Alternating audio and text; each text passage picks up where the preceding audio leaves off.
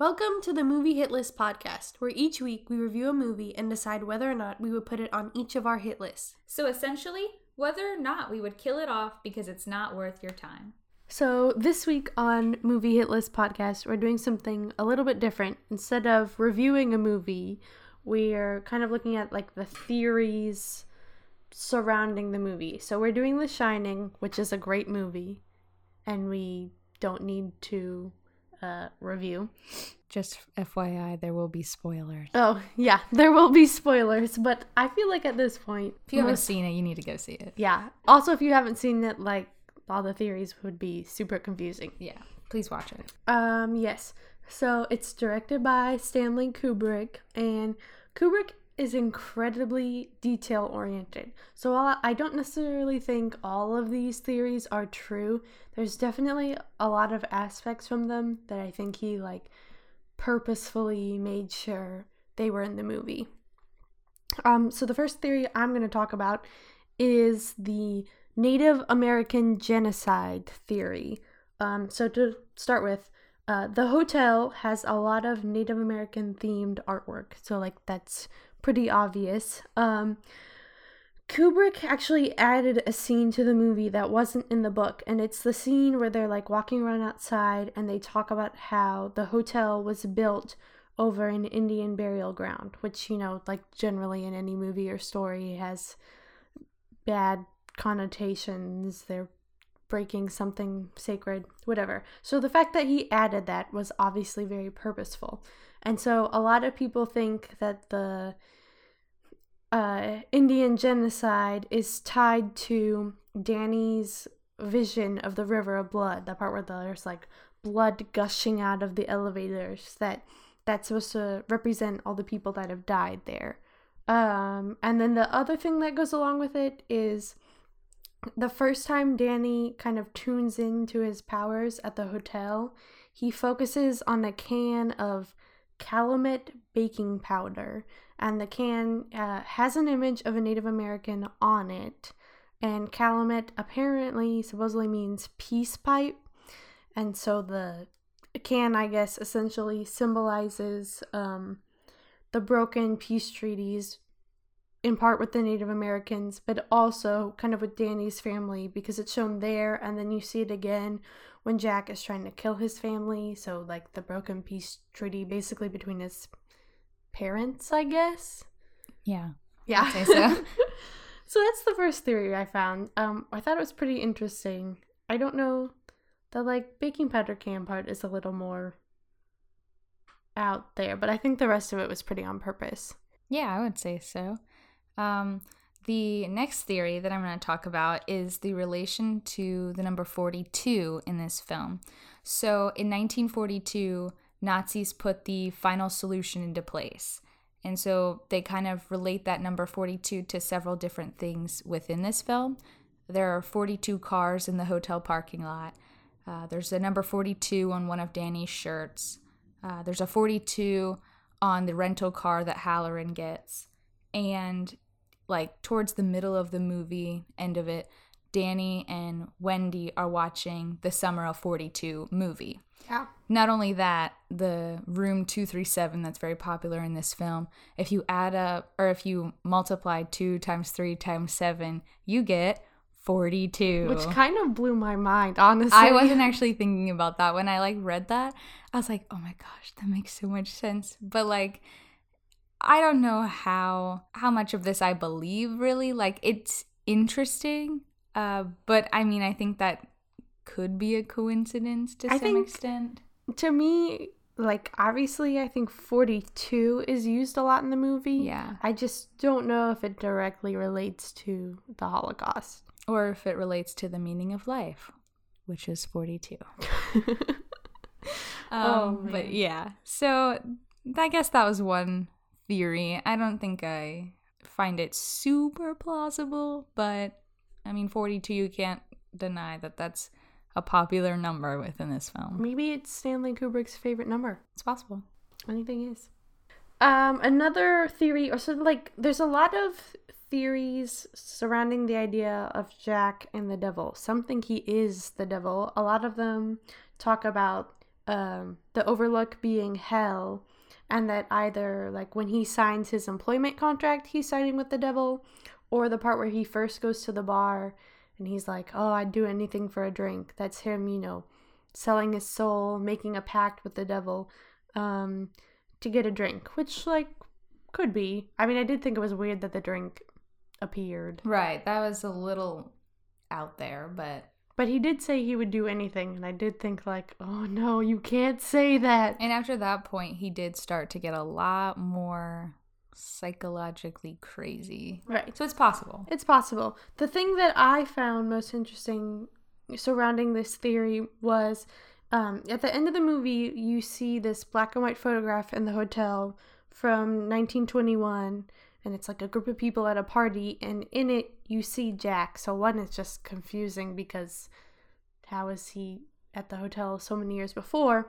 But a lot of people pointed out that the pose he's in is the same pose as the I'm really stuck at saying this, but the Baphomet or basically the devil tarot card and I like Google imaged it and it's true. It's the same I like I think it was on purpose cuz it's like one arm is just sort of extended straight down and the other is bent at the elbow with his hand up and you can like google a devil tarot card the shining and it will show like the comparison between him and the card and it like is very similar enough that i think there's a good chance it was done on purpose Yeah, I wouldn't put it past Kubrick. I mean, honestly, if you think about it enough, it's kind of obvious that Jack is very much not he's he's the antagonist if you think about it. And I think a lot of the things he does very much relate to the devil in a way.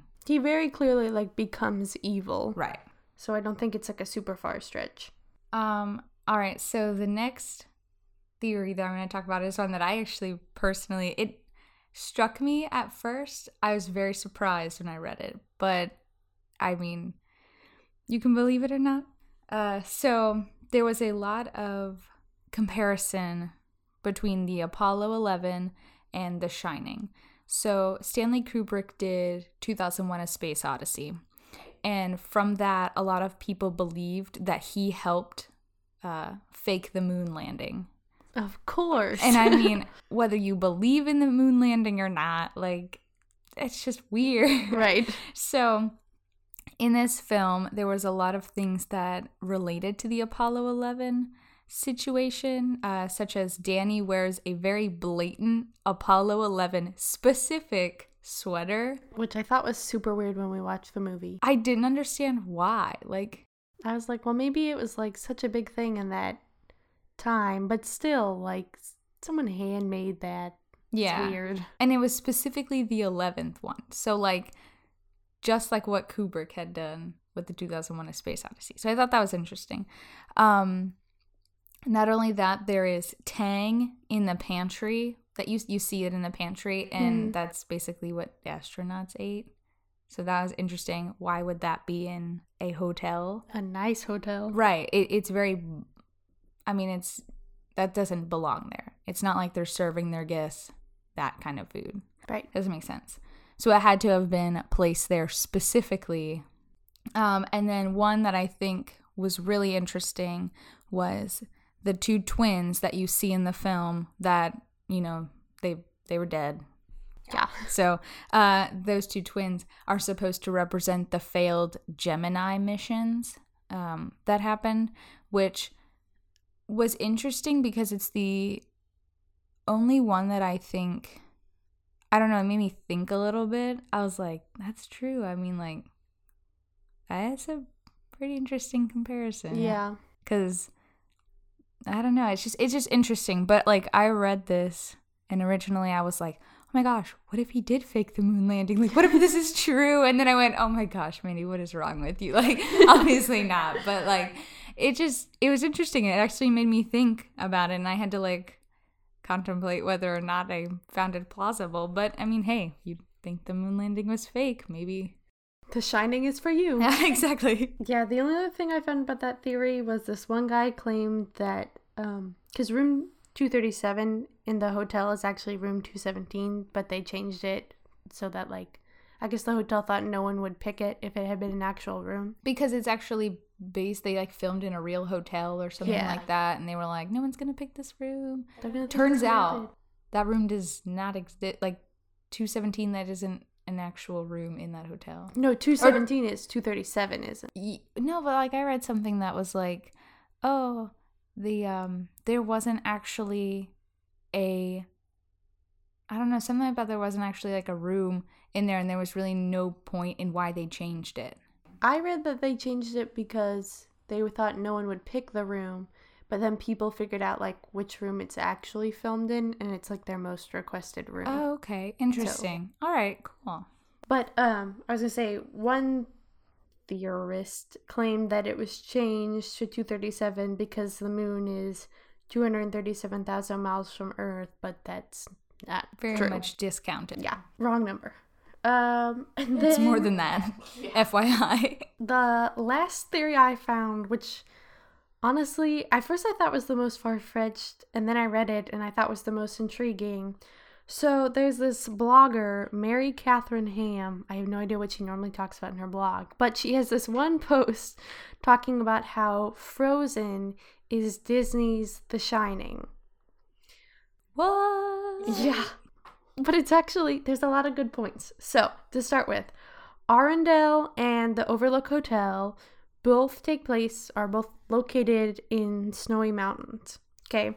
Then you have Elsa and Jack, who are both main characters who are a danger to their family members, and their violence, you know, increases after they're kept isolated in the same, you know, massive building in a snowy location. Then you have Anna and Danny, who are both innocent protagonists who have been, you know, at some point touched by some supernatural whatever. Uh, they both get locked out of a forbidden room and are forced to play alone in the hallways. Like, there's literally scenes in both of them, like, riding bikes solo down hallways. It's just, just crazy. Uh, and they both get accidentally injured by the main, or like the, I guess, equivalent main character earlier on in the story. And then Kristoff and Sven are kind of the equivalent of Halloran and the Snowcat. They both have a connection with the protagonist, so Kristoff with Anna, Halloran with Danny. And then for both of them, their kind of uh, experience in snowy weather gives them, you know, the better ability to rescue, or for Halloran, try to rescue um, their, you know, person, Anna and Danny. Um, Hans and Grady. I thought this one was a little bit more far fetched, but it described them as, you know, they're both refined but evil, which I guess because, like, in the context, especially of The Shining, Grady is very, like, they're both very formal. Very sophisticated. right. So, uh, and like outward appearances, they don't look evil. Right. Um, so Grady is the former caretaker of the Overlook, while Hans is the caretaker of Arendelle while Elsa runs away. So that's like a little bit looser, but like still technically true. Um, and then the escape, both Anna and Danny escape through an upstairs window of the building and, you know, slide down a snowbank to safely get to the ground. And then for the end, they both have a character end up frozen in The Shining Jack and Frozen Anna. Um, obviously, yes, Anna unfreezes, but you do have to keep in mind it's would be Disney's version of The Shining, so like they're still gonna have a happy ending, Right. Like you can't completely make it depressing. But like that is a lot of parallels. There is, and there was a lot more than I first thought. Because when Stephanie came to me and she was like, "The Frozen and The Shining are like so parallel. They're like the same thing." I was like, "There, there's no way. That is impossible." and then like the more we talked about it, I was like, "Oh my gosh, Right? that's insane." Crazy. And like a part of me is, I feel like I'm crazy for thinking that that is like a possibility. But like, It is. I just listed all these examples of like almost all the characters. That's crazy. Man, almost every character and like practically like the main location, they're just all tied in. Crazy. I agree. Well, I hope you enjoyed this uh, different episode of us looking at theories rather than reviewing. You'll have to let us know in the comments on social media or whatever else you can comment on for podcasts um, to let us know if you liked it and If you have any other requests for movie theories we should look into. yes. And come back next week to see whatever else we've come up with.